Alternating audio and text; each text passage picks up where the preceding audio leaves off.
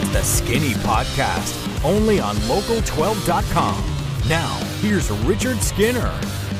Welcome into the Skinny Podcast. It's the weekly potpourri edition. I'm Richard Skinner, local12.com digital sports commerce center with Rick Broering. Each and every week, we look at sports topics of local interest, maybe a national topic or two, a gambling segment that we usually throw in there, and then a segment where you can ask me a question on anything. Go to Twitter each week, hit up the hashtag Ask Skinny Anything. As always, this podcast is brought to you by Ryan Kiefer of Prime Lending. Rick, I appreciate the birthday shout out the other day. That was very nice of you, and uh, it just means I'm getting one year closer to the grave. That's all. There were a lot of people that were uh, excited about that on social media. I saw, and actually, normally we save the asking anything questions for the end, but one of the questions we got was, "What'd you do for your birthday?" So, uh, it was actually it was actually quite nice. We went with another couple who actually have their anniversary on the same night. We went to uh, see Cheap Trick and Rod Stewart at Riverbend. Oh, nice. Yeah, yeah. Rod Stewart, for seventy seven years old, put on a two hour show. It's impressive. There's a lot of that going on right now with the music people of your generation really hanging on and and doing these tours in their late 70s and even Look, 80s. It's, it's incredible. I mean, Cheap Trick is actually in the Rock and Roll Hall of Fame, and they were the opening act. I mean, it's a that's a pretty good one too. And well, I, you know, Rod Stewart, I, you know, I was a fan obviously growing up, but not like crazy crazy fan. It was amazing though to hear the the depth of the amount of songs and hits that he has had that he just kept rolling out one after another after another. His voice isn't quite there at age 77, but his energy level was ridiculous and uh, still it's it's still an iconic voice that you heard. So it was it was pretty cool. It worked out well. Uh, that was like the the Who played at Paul Brown right this right. summer earlier, and everyone went and saw that. It was like they're really old. Well, no, as I was to say, somebody said Roger Daltrey's voice didn't sound very good that night either. But uh, yeah, I, I mean, mean, I just want you to look around and go, "Hey, your grandma and grandpa are in their seventies. How are they getting around? This cat's running around the stage and dancing." Right in tight pants. right, correct. Unbelievable. All right, let's jump into it, Skinny. The Reds are shockingly five and two since we last talked. They had four walk off wins last week after not recording a single one prior to last Sunday. They also had this Tuesday's come from behind win over the Yankees in the top of the ninth. The team is currently 33 and 55 overall, 15 and a half games back of the first place Brewers and a game back of the fourth place Cubs. What were your thoughts as you watched the Reds win all these games in a dramatic fashion over the last week? Um, I mean, good for them to keep grinding. Um, it doesn't move my needle much at all. I just sometimes chalk stuff up to that's just baseball. Um, you know, they didn't beat Schlepp, so you can't go, ah, they just beat the, the, the crappy Pirates or the crappy Cubs or the crappy Athletics. Beat two playoff caliber teams. And, and in question, the, no question, the, the best team in baseball in the Yankees. Um, I put a story up on our website yesterday. There was all kinds of uh, statistical anomalies from that game.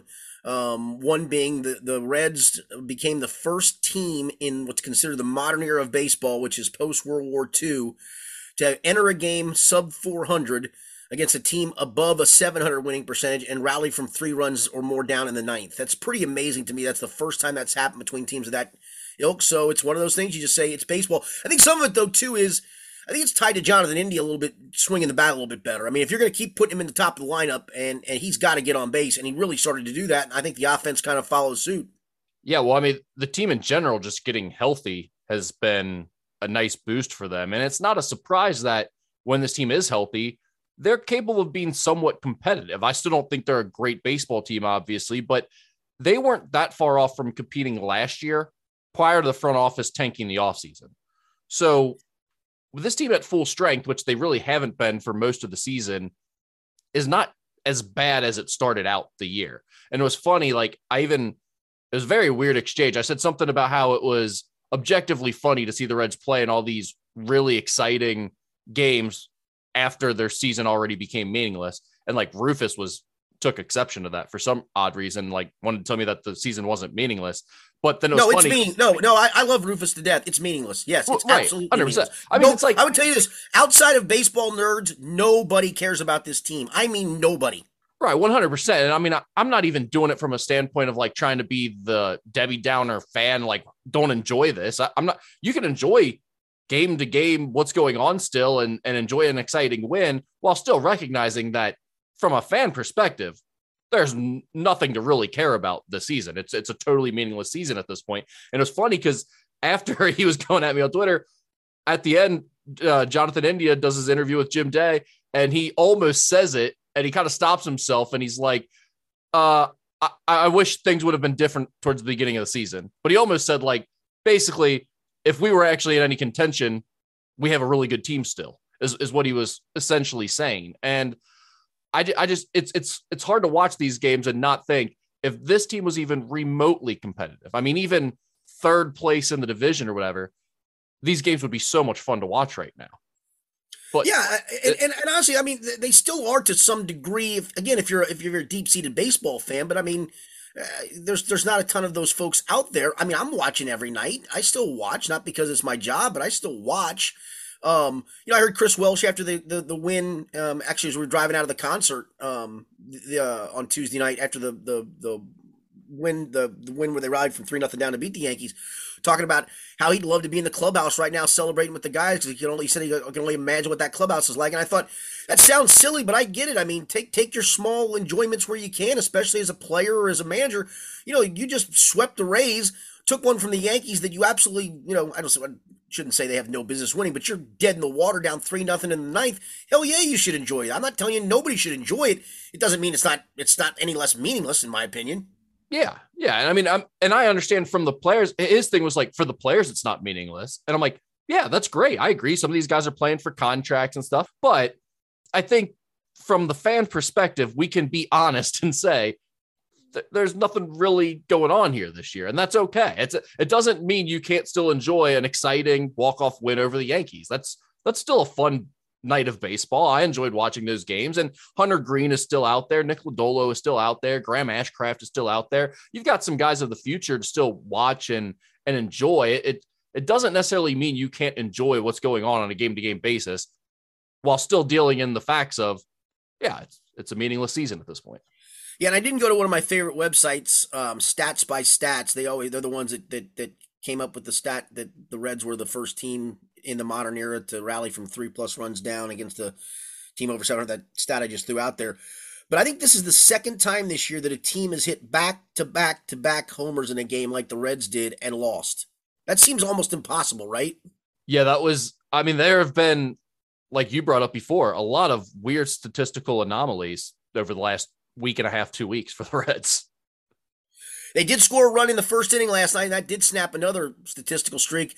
They had gone 20 straight games without scoring in the first inning, which is the longest streak since 1950. So they did snap that last night. That's another weird one there. Yes, it is. Yes, you it know, is. Our boy Nick Senzel had a rough night Wednesday. He he didn't get the start due to a stiff back, which you know we were hoping the whole added weight thing. Maybe he was going to find some health through being fat, and lo and behold, he gets a stiff back. Which I will say, common fat guy injury, common fat guy injury, having lower back issues. Uh, and then he got picked off at first base as a pinch runner in the eighth inning. So not not a great look for him. He also had a an error on Tuesday night in center field. So you, you got to take the good with the bad, right? You add some weight, you're not going to be as slick in the outfield. You're not going to be as good on the base pass, which he's never been a great base runner. But at least he's got a great slash line over the last month. Yeah, no, I mean it's the yin and the yang. I mean, like I said, just because you're heavy doesn't mean you can't run. And I use Tony Gwynn as a perfect example of that. He could still run. Well, last night Nick Senzel couldn't hardly move when no when uh, Chapman threw over to first. And by the way, it, it's one thing to get picked off by a lefty on first base. It's another thing to get picked off on his B or C move. Yeah, like, exactly. Chapman wasn't giving you a good move. He was looking directly at you and threw at you. It wasn't like the whole, you know, look at you, look to home, step at a diagonal angle that's borderline cheating and throw over there. No, he was coming over to first base the whole time. I don't I like he Nick Senzel just completely fell asleep in the eighth inning of a, a one run game with the Reds ahead. Tough. Yeah, one. maybe maybe maybe that's what got him after all though. You know, you're you're, you're waiting for the look back, look back, look back, and, and he freezes you with the quickie. That's tough. Uh, Skinny, also on the topic of the Reds, starting pitcher Luis Castillo was the lone player selected for the All Star game as rosters for both the American and National League teams were announced on Sunday. Castillo has made 12 starts this season, has a 3 and 4 record with a 292 ERA. In 71 innings, he has allowed 55 hits, 23 walks, and 74 strikeouts. Did you think Luis Castillo was the best All Star choice from this Reds team? I don't think he was the best, but I get it. I mean, if you start, I, I know I, Brandon Drury was the obvious guy from a statistical standpoint, but then you got to look at who else was selected at the positions that Brandon Drury, third base, second base. Um, Jazz Chisholm was was selected as a backup. Manny Machado was selected as a backup at third base. Chisholm at second, and then you got to look and and you know when you start selecting pitchers, there's a there's a fine line when these guys fill out rosters. Obviously, you have to take one player from every team, but you're also trying to put together a roster on top of it. So I think the way the roster was constructed and the construction wise, that was he the most deserving? Probably not. I think we could probably say Brandon Drury was without question, but um, from a filling out the roster standpoint, I, I get it and there might be a chance Drury still goes due to some injuries. Right. At, right. At, I mean, he plays so many different spots in the infield that you can kind of put him wherever. Uh, so, so he still has a chance. The thing about Drury that's kind of interesting is when you look into his splits, and this is coming up a little bit now as he's becoming a hotter name on the, the trade block here towards the deadline. He's slashing 310, 359, 577 at home compared to 231, 299, and 488 on the road. Do you think this is a situation where he's just benefiting from playing in Great American Ballpark right now this year, and he's mostly who he's been the rest of his career? Yeah, I, I, that's probably right, and I think that's what's going to probably, if you're going to deal him, not get you much back in return. Um, that would worry me if I was another team for sure. Yeah, unless I'm well, I was going to say unless I'm the Rockies, but they're not in contention, so so yeah, yeah they, no, they ain't I, dealing for him. No, correct. No, I, I, think that is probably a little troublesome. That uh, that's why you're not going to get much. Plus, he's a rent a player. Um, you know, you may not even be able to deal the guy at all for all I know. Yeah. I mean, maybe there's a there's an opportunity where he's a package with Castillo or Mahle or something like that, and he just someone needs a, a, utility infielder. That's the one thing that's nice about him is he does have the value of you can put him at third, you can put him at second, you can put him at first base. Right. I mean, he, he can play pretty much anywhere in the infield other than shortstop. So. Uh, yeah, and we're talking now a, a, half season's worth of, of splits too. We're not talking about two weeks worth. Uh, that's a pretty decent. It's not you know a gargantuan sample size. That's a pretty good sample size, though. Right, and it's weird how I mean those those road numbers are pretty similar to the type of guy he's been. Right. You know, I mean, those right. that kind of looks. Oh wow, this is this is who this guy is, and then you look at what he's doing at Great American Ballpark, and there's the difference in this season to past seasons for him. So. Uh, that would that would definitely be a concern if you were a team looking to add him. Skinny, one other thing that I was curious about, I think it was Lance that brought this up earlier this week he brought up the idea of and we talked about this before the season when we were discussing how they've handled roster management in the past and sometimes waited too long to make certain decisions like the, the Todd Frazier All-Star game situation, for instance, where they were worried about who was going to be around for the All-Star game in Cincinnati and, and appearances and all that type of thing. Do you think there's any chance ownership is worried about appearances for the Field of Dreams game in August against the Cubs? And and might wait to trade a guy because of that? Um, I, I do think they're worried about appearances. Um, but I think that they've learned their lesson, the hard lesson from that 2015 season when they waited too late to get um, the proper value in return. Um, at least I hope that's the case. I, I think that's probably the case too. I, I, think they understand that that if they'd have just come out from the get go and said, "Listen, we're in rebuilding mode. Please stick with us," instead of trying to sugarcoat it, then then you know yelling at the fans and blaming them. Um, I, I, think they've learned the lesson that fans will actually accept the rebuild if you do it the right way and, and you're kind of upfront about it. And I think fans now understand, yes, some guys are going to have to go. I mean, this isn't like the Jessie Bates debate where there's people on my side of the fence of don't pay him. You're not going to need to pay him. Don't worry about paying him. Just put the franchise tag. And the other side says, oh, you got to pay him. I mean, this is, I think, as most fans understand, uh, especially the, the, the, the, core of the fan base understands, you, you've got to make some trades to, to, to make this better and, and, and that Field of Game, Field of Dreams game be damned. I mean, the cool part about the Field of Dreams game is the Field of Dreams. It's the field itself. Uh, you, you could plop probably two Little League teams in there and people would watch. Yeah, right. And, and especially when we're talking about your pitchers, Luis Castillo and Tyler Mahle, there's no guarantee that they line up for that game to be. That's right. No, that's correct too. Yeah, that's right. So it's like I, I I think that doesn't that's kind of missing. Well, don't forget it, that, you know that's after the deadline too, and then you got to have guys clear waivers, and yeah, there's a lot of wink wink with guys being put on waivers and teams not claiming them in order for trades to be done, but it is a more complicated process. Yeah, I I would really hope that's not the case here, but I mean it's hard to put anything past this ownership group. Yeah, I, but like I said, I I would hope they've learned their lesson from 15. You would like to think. th- this offseason didn't suggest that they had, but No, uh, that's, that's fair. we'll see.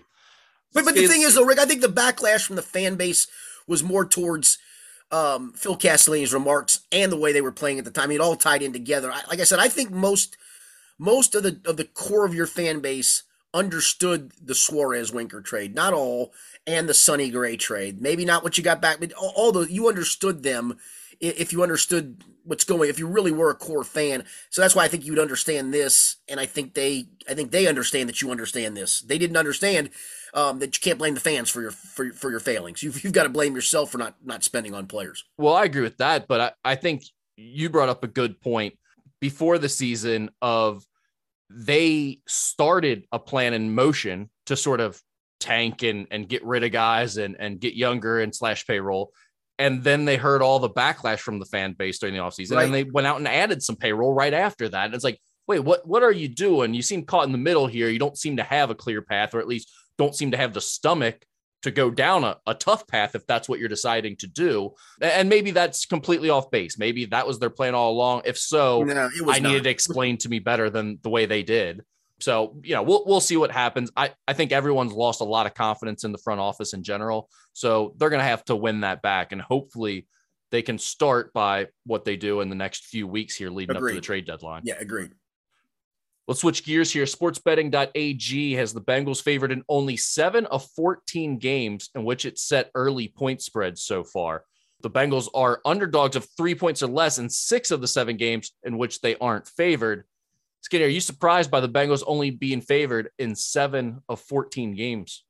Yeah, I put that story on our website um, because I found it interesting. A and and it usually gets pretty good engagement and, and people looking at it. B um, that it seems about right because I like when you first see the the headline, which was you know they're only favored in seven of fourteen games, and, and the reason why they didn't do all the games, they didn't do the last two weeks um, of the season because they said it's just it's too too tough with schedules and um, possible playoff scenarios and who's gonna you know who's gonna play, who's not. Right. Um, or the then they- situation Bengals had last year where they rest all the starters in week 17. Correct, right, correct.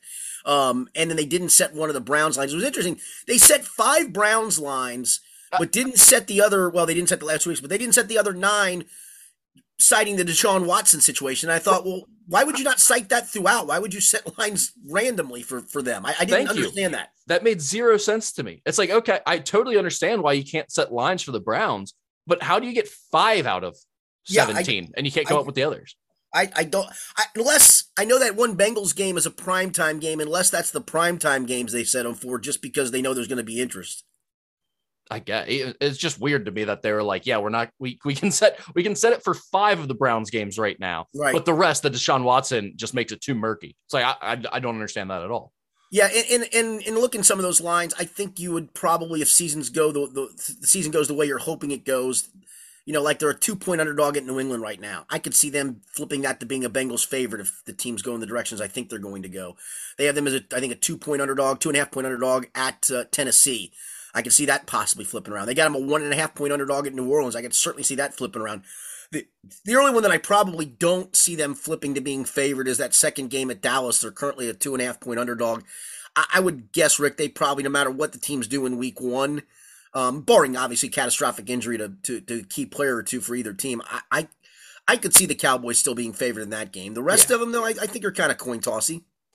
I'd agree. And and to be clear, I think people get confused because this happened last year where I, I think they were only favored in one game or favored in no games. I think that's People- right. I think, it was, I think it was one game. Yeah, Eh, Jackson, the Jacksonville game, they were favored. That early Jacksonville game. but that's also not the same thing as Vegas saying they're not they're only going to win one game, or in this case, they're only going to win seven games. The, Right, the over right. under win total is actually nine and a half here. So I mean, the way they're project that is, you know, all those games that are a three point or under spread that uh, are going against the Bengals in this case, those are basically toss up type games. So they expect you to win a few of those as well. You know, I mean, it's it's so the total for wins is set at nine and a half for this year's Bengals team, and I think that sounds about right to me. I like the over. I, I like for them to get back to ten wins again this year, but it sounds more reasonable when you hear that along with the right. That's seven right. of fourteen games that they're favored in. Agreed. Looking at some of those other 2022 odds for the season, Super Bowl odds for the Bengals plus two thousand to win the AFC. Which, is, which for the for the record is twenty to one, just for Right. people who are just a simple. Yep. to win the AFC, it's 11 to 1 or plus 1100. And to win the division, plus 175. Any of those jump out to you that you like? Yeah, if I was going to bet whether they go to the Super Bowl or not, I think I'd bet on them winning the Super Bowl as opposed to winning the AFC. You almost double your odds there. I mean, I'm looking at one more game if that's the case. So I don't like the value of them winning the AFC number at 11 to 1. There's just too many good teams. But I don't mind the value of a team that just went to the Super Bowl winning it at 20 to 1. That doubles my odds. I think I like the value of that more than any of them. I would agree. And then also they have just to make the playoffs, yes is minus 130, no is plus 100. So a little juiced on the the yes side, but it's still not terrible odds if you want to put down a decent amount on it. Yeah, no, I I, I could I could you know you go 130 to win 100 there and put another um, you know, 30 bucks on them winning the Super Bowl. I, I, I am good with that. I think that's a, that you're going to get some value back in that. All right, sportsbetting.ag also released wide receiver props for individual statistical totals. We've talked about the quarterbacks and the running backs the last few weeks. This week, it's the receivers. They have numbers for receptions, receiving yards, and touchdowns available for nearly every top wide receiver. We'll start with Ja'Marr Chase. The number they have on receptions for Ja'Marr Chase is 83 and a half. He caught 81 balls last year in 17 games, although that last game he really just played a series or two, I think, to uh, to get the record.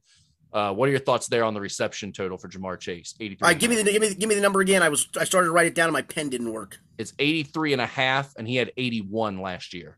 Yeah, I'm I'm going to go under that total because again, I, I think they throw it less and I think teams scheme even more to take Ja'Marr Chase out of it. And I think I think you're going to find a handful more tight end touches this year than you did last year. So I'm going to go under. I'm not telling you Ja'Marr Chase is going to have a bad year, but could I see 75 catches for him? Sure. 75 for 1,350 yards? Sure. Right. I just think last year, even after you saw what he was doing to some extent, you're still looking at it from the perspective of he's a rookie. They have other talented weapons on the other side. We're not going to completely change our defense for this guy who was dropping balls all preseason. Now, after you've seen him for a year and you know what he's about, and you know he's one of the best receivers in the game and most dangerous players in the game, there's going to be a whole lot more scheming going on to do whatever you can to just take Ja'Marr Chase away as much as possible. So it would not surprise me at all if he goes under what he put up last year, which was 81 catches. And, and obviously this year they have him for a few more at 83 and a half. So I, I like the under here too, personally. Receiving yards, they've got him at 1,175 and a half yards. That's an average of uh, 69.1 yards per game. Last year, he put up 1,455 yards. Yeah, I love the over there. I mean, like I said, he, I don't think he's going to get there catch number wise, but um, I can still see him averaging what he averaged last year, 18 yards a catch. He's still going to be a big play guy. Um, so you know, do do the math. 75 in, in times 18 is is what probably I'm doing this off the top of almost 1,400 yards there. All right, let's just say he drops it by a yard or so, or a yard and a half. I think he still gets the total of 1250 with ease. So I, I'm taking the over on that one. Yeah, here, here's what it's actually well, under that. It's uh 1100 1175. So um, you don't have to get to 1250. But here's what I don't understand about these numbers they're expecting him to get two and a half more catches than he got last year, but get 300 less yards. Right. Yeah. That seems weird to me. That doesn't make, I mean, that doesn't make any sense at all. I, I love the over here for, for receiving yards. And then same thing with the receiving touchdowns. I don't really understand. The number they set this year for him for receiving touchdowns is 10. Uh, last year he had 13. Yeah, I, I think I'm going to go back over because I, I I think he's a good red zone target. A and, and B, he's he's just that guy who's he's Randy Moss. He's going to catch ten touchdowns in his sleep. Um, yeah, he's going to break. He's going to break a couple. Just that yeah. shouldn't even happen. And yeah, then and, they're going to target him in the red zone, like you said. Yeah, yeah, I, I I think that's an over for me too. So yeah, I'm going under in the receptions, but over in the touchdowns and yards. Yeah, it was just very strange to me that they expect him to get more catches but expect his other stats to drop fairly significantly. I, that was surprising to see. Tee Higgins here, he played in 14 games last year. So keep that in mind as we're going through these numbers. The receptions number for Tee Higgins is 77 and a half. He put up 74 in 14 games last year. Yeah, I, I I'm going to lean towards under there too because I, I think he's one of those guys who's going to miss a couple of games every year for something. You know, his rookie year it was a hamstring early and a hamstring late um, that that kept him from getting a thousand yard season when he got hurt on the first series of that last Cleveland game. You know, last year it was the shoulder. He's coming off shoulder surgery. I don't want to label him as, as injury prone. That's not fair. He's only missed a couple of games each of the last two years, but I think he's a guy who's going to always miss a couple of games a year. And because of that, I think I'm going to lean towards the under. So here's the the thing I look at is I think Ja'Marr Chase is going to get fewer touches next year just because teams are going to be scheming more towards him. I also think Joe Burrow being more confident, being more comfortable in this offense is going to continue to spread it around as much as possible. Someone is going to benefit from that. Do I think it's Tee Higgins? Do I think it's Tyler Boyd? Tyler Boyd being in a contract year kind of makes me want to lean that way, but I could also see it being Higgins. I think he's the more talented of the two. Oh yeah, I do too. I, I'm, I think I'm going to lean lean to Boyd based on the numbers. So I think I'll go under here with you on receptions for Tee Higgins. At receiving yards, they have him at 995 and a half yards as the number here. That is smaller than what he put up last year. He put up over a thousand yards, 1,091 yards last year in 14 games. Yeah, and if I lean towards, I think he's going to miss a couple and play 14 games. I think he hits the mark of, of over a thousand again. So I'll go over on the yards. Yeah, I mean, you're only asking him for an average of 59 yards per game, basically, to get the over here. Uh, I I feel like he's going to be able to do that. And then finally, receiving touchdowns for Tee Higgins, they got him at seven and a half. Last year, he had six. Yeah, and I, I think he's also got more red zone possibilities with his length. Um, I'm going to go towards the over with that. I'm, I'm, I could, I mean, eight's not a huge number. I mean, could he get to eight?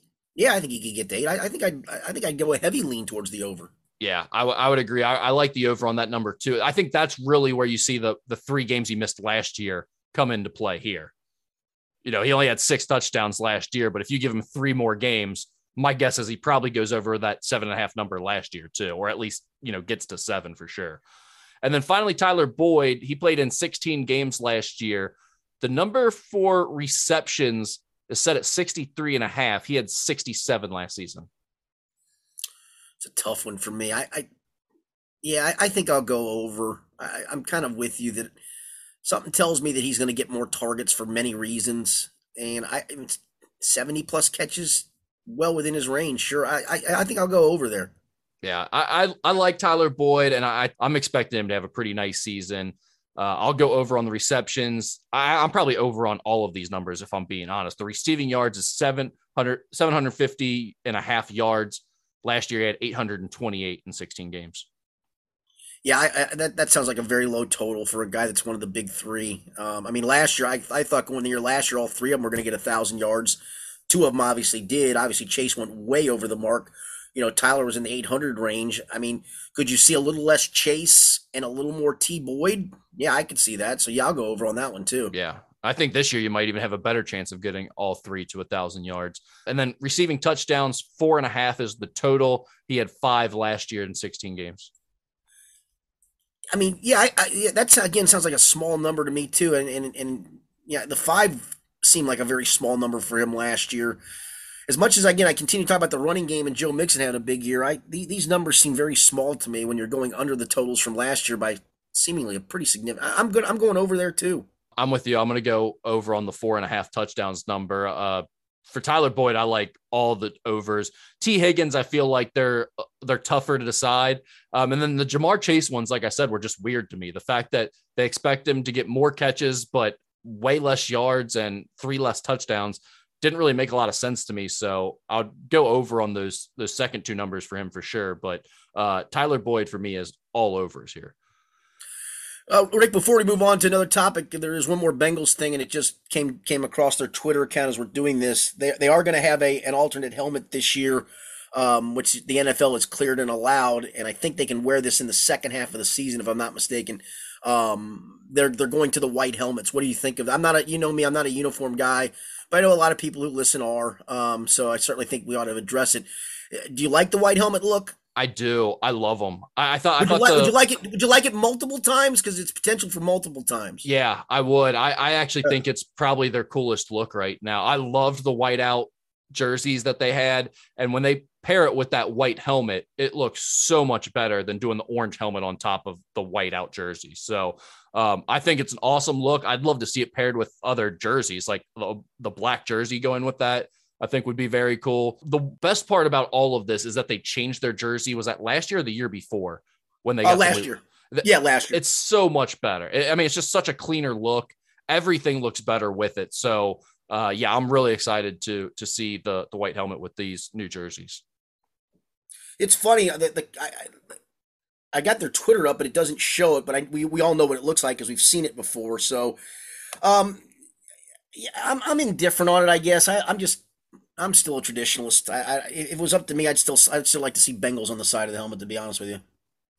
Uh, honestly, a throwback helmet with the old school orange and, and it just Bengals in print going across. I I do think those are pretty cool throwback helmets. I wouldn't mind seeing those. But I mean, you have to give the Bengals credit. They have one of the more iconic helmets in the NFL. yeah, no, I agreed. It's had I, a lot of staying power. So I like the idea of keeping that design, but doing the play on it with the the white instead of the orange. I just plus it's it's like legitimate when you think when you go to the zoo and you see tigers, you see the orange and black ones, and you see whatever the white and black ones are called. I don't know, es- uh, Eskimo tigers or something. I don't know. Snow whatever. snow tigers. Yeah, yeah. And one other thing, Rick, um, it didn't surprise me uh, that the Bengals uh, opted to to uh, apply for a license for for gaming inside the stadium. Um, I'm a little surprised we, we haven't heard from the Reds or even from FC Cincinnati on that yet. Yeah, I, I can't remember what the company is called that the Bengals are, are pairing up with. Bet, bet, bet, Betfred. Yeah, bet Betfred. That's the other weird thing is it's like these these companies that are coming in we've never heard of. There's so many gaming companies as there is right now. I'm surprised it's not some bigger names that we're hearing partnerships with NFL teams, but you knew this was coming. I mean, like you said, it's surprising that we're not hearing more about the other pro teams in town getting on this. And do you do you know? I, I saw that they're going to have an app. Do you know? Are they going to have kiosks throughout the stadium?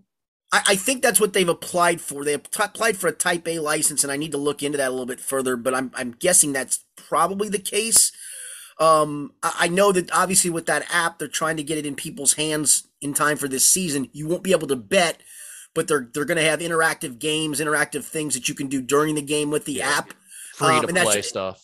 Yeah, and that's going to get you, you know, kind of hooked. At not hook's not the well. I guess hooked is the right word. It'll responsibly, to, responsibly yes, hooked. Yes, it will get you used to to doing that during games. So moving forward, and they're hoping obviously they're in the playoffs in January. Um, I think there's actually one regular season home game in January as well, so you'll be able to use it then.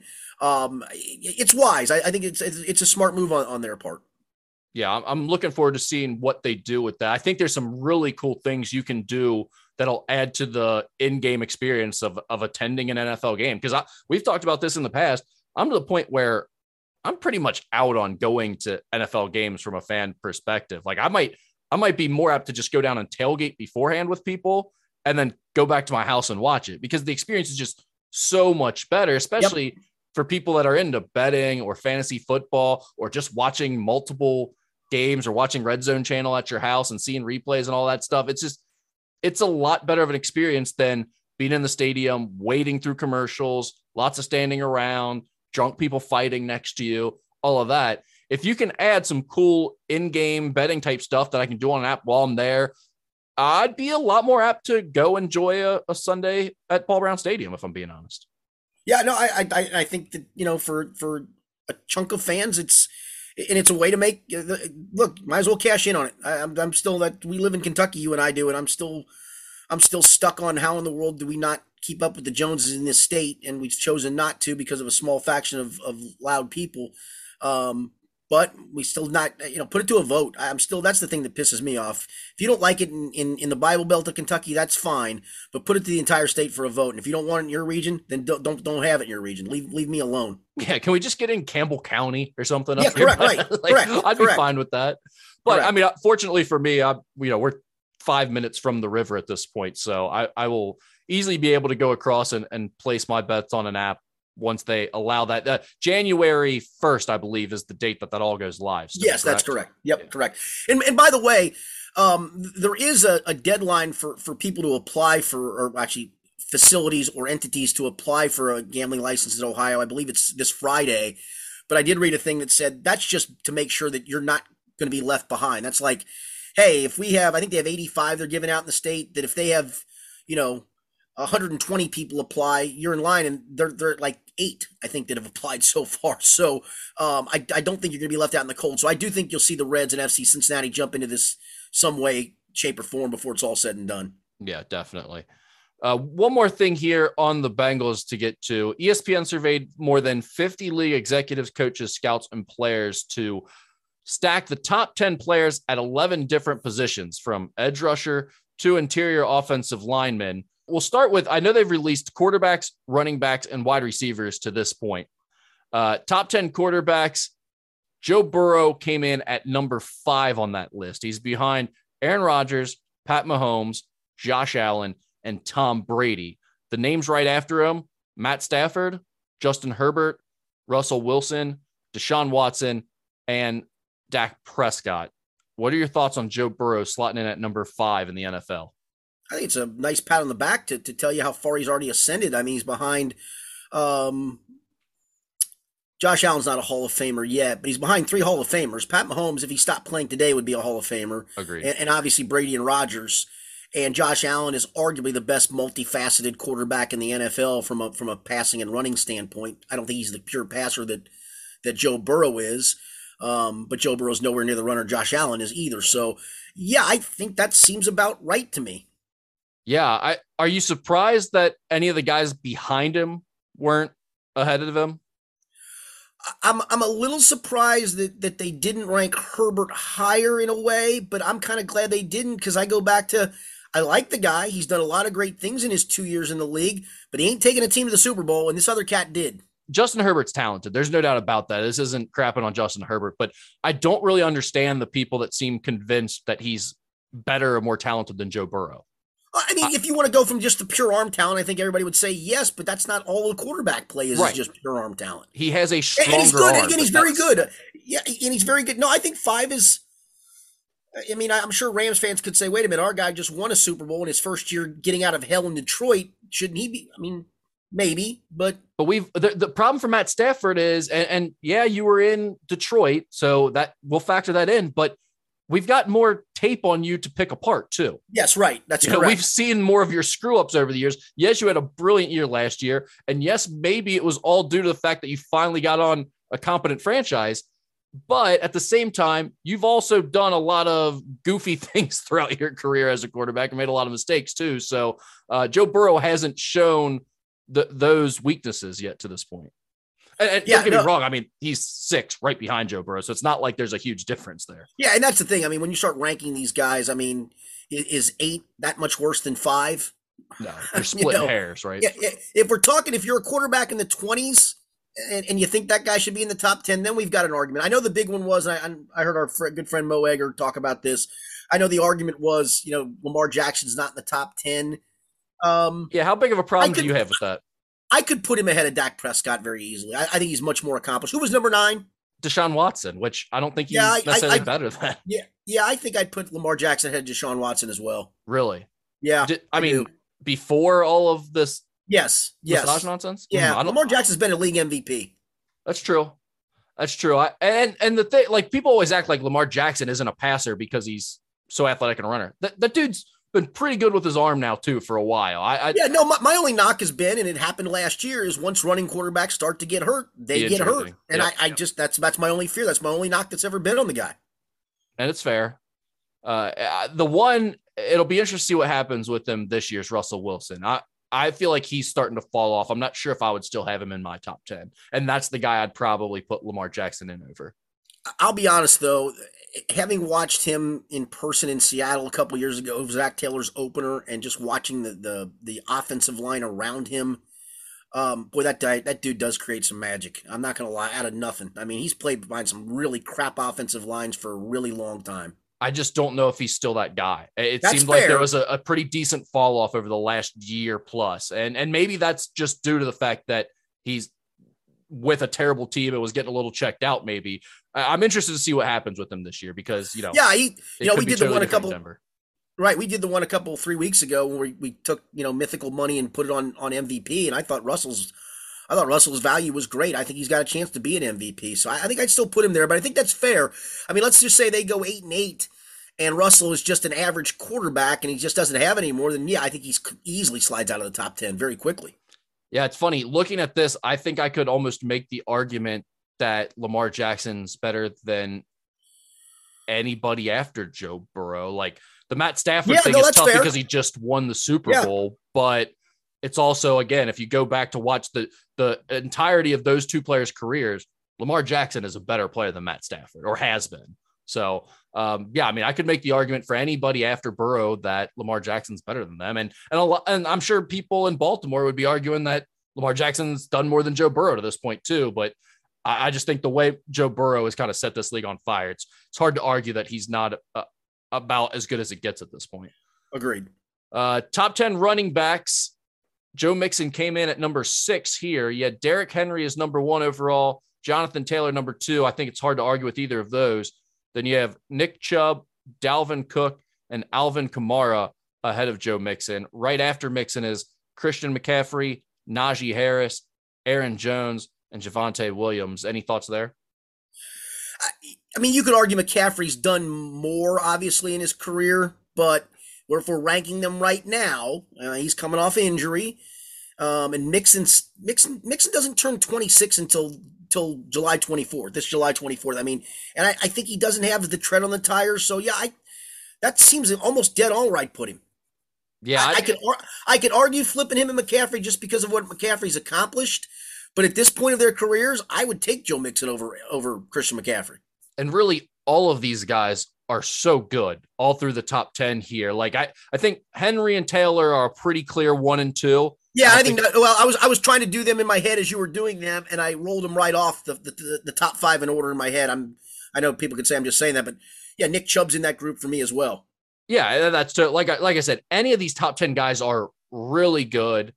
I don't think there's any argument about who's like right there at the top. And so much of this is dependent on the team around you in terms of your stats and numbers and where you're going to rank on this list. So I find it hard to argue with anybody on this list, really. Well, and don't forget they, they, talk to, to people throughout the league in, in some front offices, etc. And, and I think that shows you also a respect factor that that, that coaches have for, for Joe Mixon's talent. Yeah, that's a good point. I mean, again, this was executives, coaches, scouts, and other players that they surveyed to to come to these conclusions. So it's Yeah, not I like don't this think is it- don't think it's- fan list or just some writer from Right. ESPN. Correct, exactly. All right, finally, top 10 wide receivers. This one was interesting. Ja'Marr Chase comes in at number three in the NFL as voted on by his peers, scouts, coaches, executives, what have you.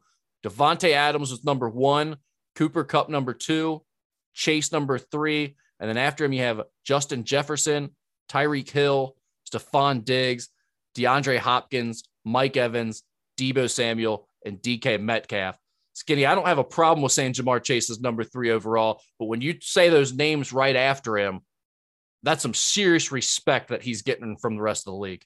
Yeah, um, you know, you could argue Tyreek Hill's the most dangerous, right? Just Yeah. because of uh, you know, you you have to absolutely scheme two people with him un- unless you want to get yourself burned. I think that's going to make a major difference for Pat Mahomes and the Chiefs this year. I- I do too. Um, but no, I mean, listen, I don't think Ja'Marr. I mean, Ja'Marr Chase was no fluke coming out of college, right? I mean, the, the, the guy was a, was a great player. He obviously had the issues in training camp, and he was coming off not playing for a year, and it let us all wring our hands a little bit initially. But once you saw him play, and once he got comfortable playing it, he just looked like he looked like a guy that, that the game's easy for him.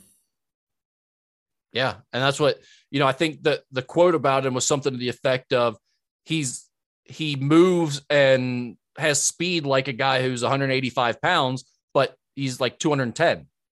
You know, I mean, he's powerful, strong, and it's just really tough to to not only guard him but then bring him down after the fact and what what he can do after the catch. So uh, it's a lot of respect to put him up there that high, but I mean, if you told me he's number one overall, I don't know if I have a great argument against that based on what he showed us last year.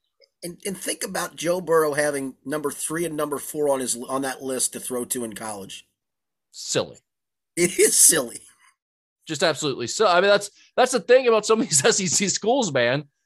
They're legitimately at the skill position. And even some of those offensive lines that, you know, the, that LSU line was crazy too. It's like Yep.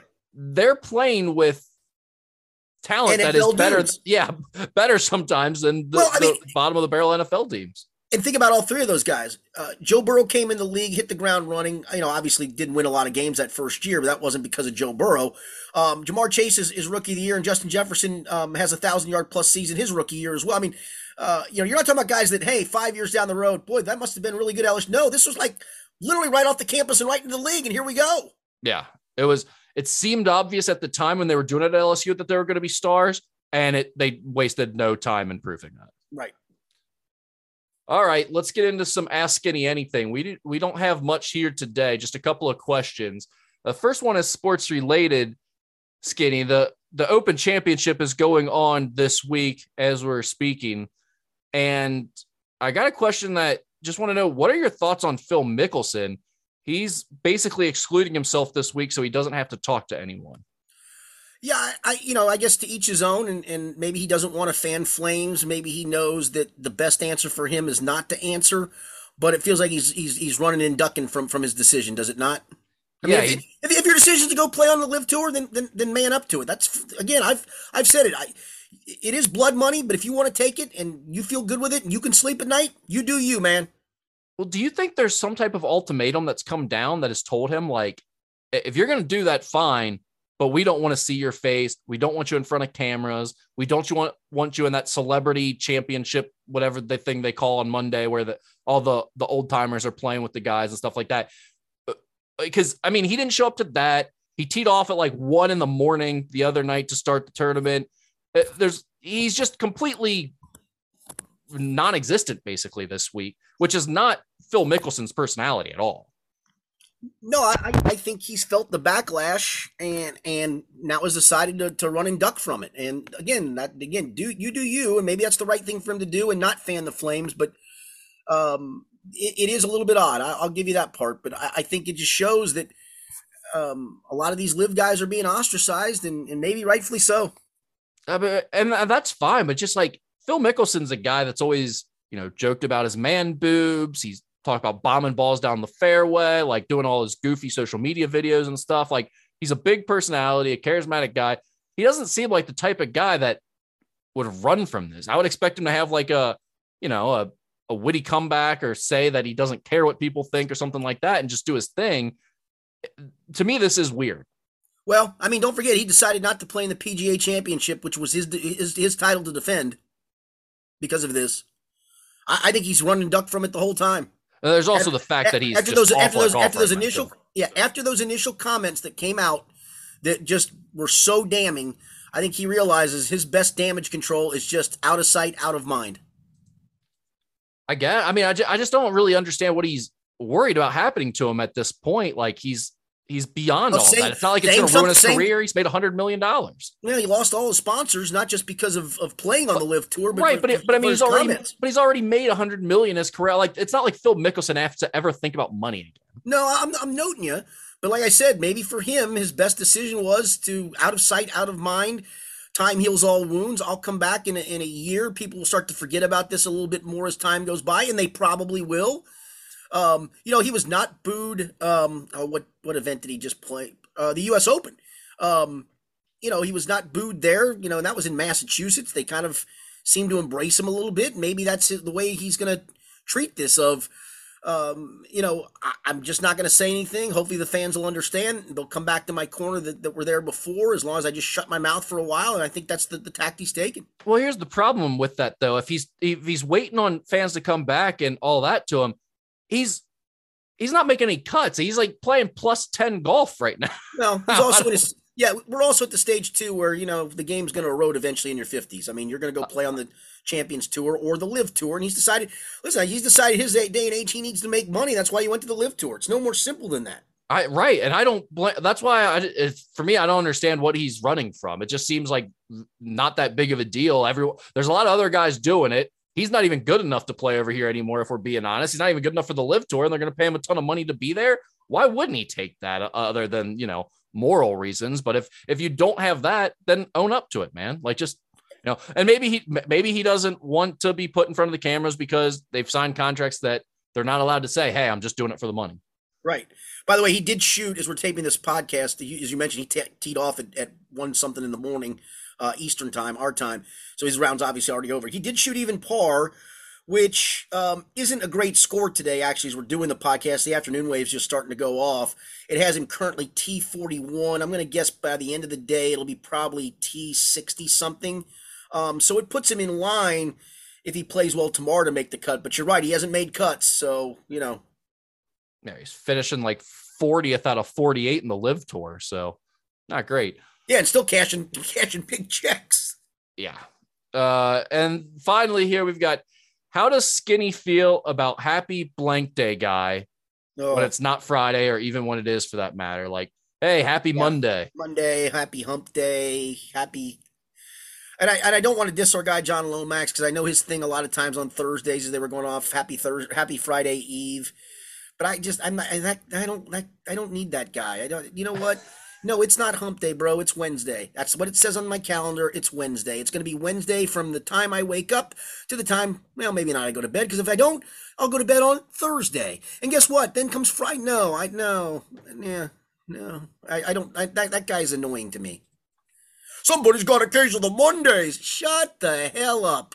You know who, you know who likes, you know what? I've got, a, I've got a chronic case of the Mondays, whatever the hell that is. You know who, uh, who likes doing the happy Monday thing? Is the Who's same people. It's the same people who like Ted Lasso.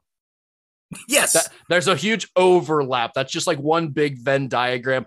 You and I are both outside of that Venn diagram. It's why I've never watched Ted Lasso because I can just tell by the way people talk about it, I will not like it. And that's the same way I feel about this situation with the the Happy Monday guy. It's like I there's just not happy days. None of these days are happy. We don't need to go there. You know what I mean? Speaking of TV shows, um, I, am watching one right now that that's it, it, the series is already over, but um, my wife had watched the first two years. She goes, "You're gonna love it," and it's so cringy. It's so well done, but it's so cringy that I actually have to have to turn away at times. Schitt's Creek. Did, have you watched it yet? I did not watch it. My my wife loved it though. And, and I, I love parts of it. Some of the characters are so. Have you ever watched that show where characters are so cringeworthy you just can't watch? Yeah, I've I've seen bits and pieces of. I like walked through the room, so I know what you're talking about, and I I totally agree. That one's that one can be tough at times, but it, it does seem funny. Yeah, I was watching yesterday while I was working. I had Once Upon a Time in Hollywood, the Brad Pitt, um, Leonardo DiCaprio movie. That's kind of a, a spin off of the the Manson murders, where actually these two guys rubbed them out in the end.